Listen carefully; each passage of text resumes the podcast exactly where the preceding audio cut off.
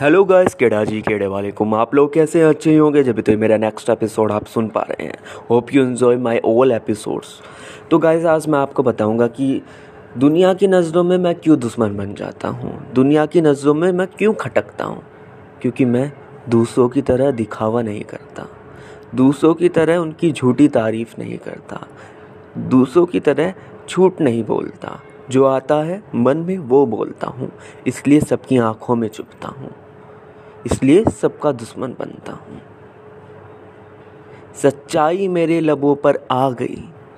सच्चाई मेरे लबों पर आ गई और मुझे इस दुनिया की दुश्मन बना गई। क्योंकि गाइस जो झूठी तारीफ़ करते हैं ना, उनको दुनिया अपना समझती है। जो उन्हें सच बताते हैं, उन्हें हकीकत से रूबरू कराते हैं, उन्हें वो दुश्मन समझते हैं। ये तो मेरा पागल बना रहा है। तो मेरा दुश्मन है। मेरी अच्छाई इसको दिखती ही नहीं। मेरी सुंदरता इसको दिखती ही नहीं। मेरे इंटेलिजेंट फैक्टर इसको दिखता ही नहीं। तो सच्चाई भी हमें दुनिया की दुश्मन बना सकती है गाइस मेरे साथ तो यही होता है, क्योंकि मैं बेबाक होके सच बोल देता हूँ।